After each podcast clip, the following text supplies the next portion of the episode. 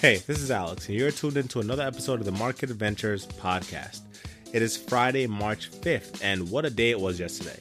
I mean, the market was not at all happy about what Federal Reserve Chair Jerome Powell had to say about the interest rates on our federal bonds. His indifference led to a lot of selling all across the board, giving up almost all the gains we had in 2021 to date.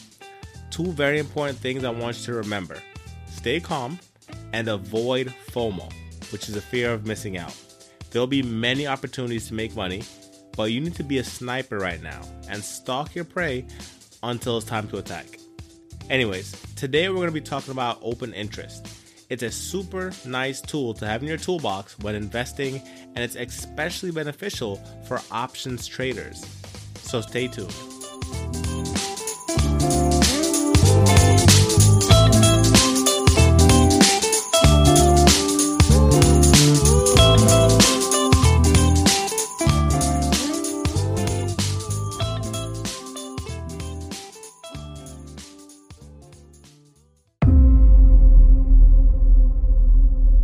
Okay, so open interest is typically associated with the futures and options markets. Uh, definition it's a total number of contracts held by market participants at the end of the day. They calculate it by, and if you're using, you know, Robinhood, TD Ameritrade, it's all calculated for you. A lot of these things are calculated for you. You don't have to do any work. But if you want to know, it's calculated by adding all the open contracts and then subscri- uh, subtracting all the ones that are that have been closed right? So if there's 10 open contracts in the market and you know three of them get closed at the end of the day, open interest is going to be around is at 7, right? Um so an open contract is like when you buy an option, you buy a call or a put.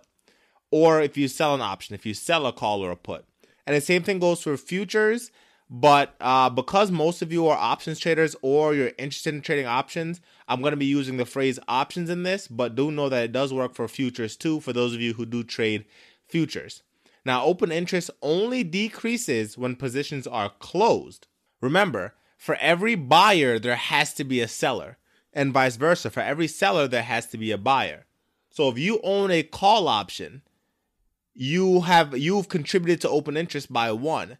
If you sell to close that call option and it's not bought by somebody else, then open interest remains at one until someone agrees to buy that contract from you and that person is closing their short position, right? And then then it goes neutral, right? So there has to be a buyer for a seller and a seller for a buyer, or open interest does not change. Now think of it like money flow. Open interest will increase when there's more money coming into the markets or coming into a contract, and it'll decrease as people exit, right? As money exits it, right? Think enter, increase, exit, decrease. So it works for underlying securities, right? So the actual stock, but it also works for the contracts, so the like the derivatives, like again options and futures. So when an options contract, so like a strike price, so a call option on let's say Apple at a 120 strike and whatever expiration date, every single one of those contracts has its own open interest because people are moving in and out of those contracts, right? If a buyer and a seller both exit uh, one contract position on a trade, then open interest decreases by one, right? But like I said before, if you own a call option and you sell you sell to close your call option, but you sell to somebody else who wants a call option and he takes it from you, then open interest doesn't decrease because that, that contract is still open. It just went to somebody else. But if you sell your call option to somebody who was short a call option or who was selling theirs, they have to buy back one to cover, then that contract closes because it's closing from both ends. Now, this is a great way to measure market sentiment, right? Because if people are willing to hold positions overnight, right, while others are coming into the market, that means the trend is likely to continue.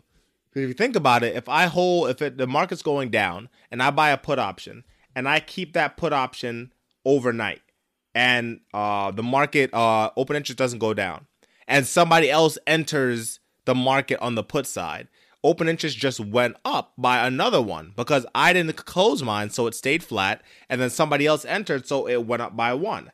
If open interest is increasing, that means more people are jumping on to the current trend, right? Or at least the trend of that contract. if people are leaving, right, and at the end of the day, open interest is decreasing, that means I'm closing my positions, right? I'm not holding it or entering, I'm closing, right? That means I'm exiting the market. That's money leaving. That means that the trend is not supported by the participants in the market, right? So it goes both ways. It goes up and it goes down. Now, it's very important to realize that although I said uh, in that example, I said, oh, I have a put and somebody else buys a put and they're writing it down, open interest does not tell you direction, right? The highs and the lows of open interest tell you what the investors are thinking. In that example, I have a put, so I think the market's going to go down, but it doesn't mean that I'm correct. And it doesn't mean that the position will be profitable. So just because people are piling into a particular contract, it doesn't mean it's going to be profitable or, or, or it's correct. It's just giving you a number that allows you to gauge market sentiment. It's just another tool in the toolbox. Now, its utility, right? Because it can't pick direction, its utility lies in as an options trader, it tells you how liquid a contract is, right? As well as how many people are interested in it. So if I have a call option on Apple and there's a bunch of people interested in it, it doesn't tell me if they have calls or puts. It just tells me there's a bunch of open contracts on it.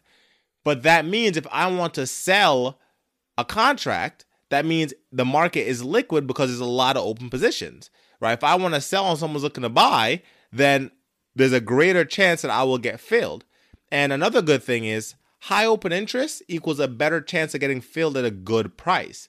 So when you're doing those market orders or limit orders, when you do a limit order and you're trying to get a particular price, the market has to move in your favor for you to get filled on that. When a market order just fills you the next available price. Well, the reality of it is, if the tape is telling you one thing and you put in a market order, but there's a low open interest, your chance of getting filled at a good price decreases because it has to grab the next best price, right? So you could be overpaying by a large amount if the next best price is super high. But if there are a lot of contracts open and you do that market order, well, the next best price for you is a lot closer to what you want, so you can get filled at a better position, which is really which is really cool. So now, how's this different from volume? Volume affects all activity, where open interest is specific to how many open positions are there. So if I open a position and I hold it and I don't close it, it goes up by one that stays flat. And if the next day, if I don't do anything, nothing changes, right? But with volume, if I open a position and I close a position, doesn't matter if it doesn't matter if there's a new uh, buyer that's a brand new person or if it's an old buyer looking to close.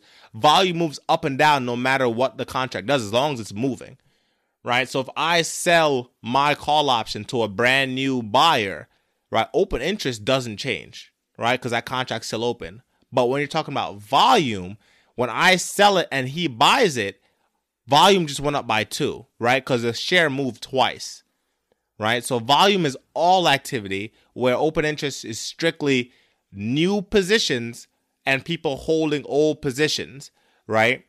Um, and that that's really the difference between volume and open interest. So remember, when you're using volume and open interest, they're very good tools to go together. Normally, when you plot an open interest, they plot it over the volume chart. If volume and open interest are moving in the same direction, that trend is super, super strong because that means there's a lot of activity, and that means a lot of that activity is new uh, positions being opened right? But if volume's moving super high and open interest is going down, that means a lot of activity, but people are closing positions. And that could let you know maybe there's a reversal coming. So that's how you use open interest and volume when trading options or swing trading.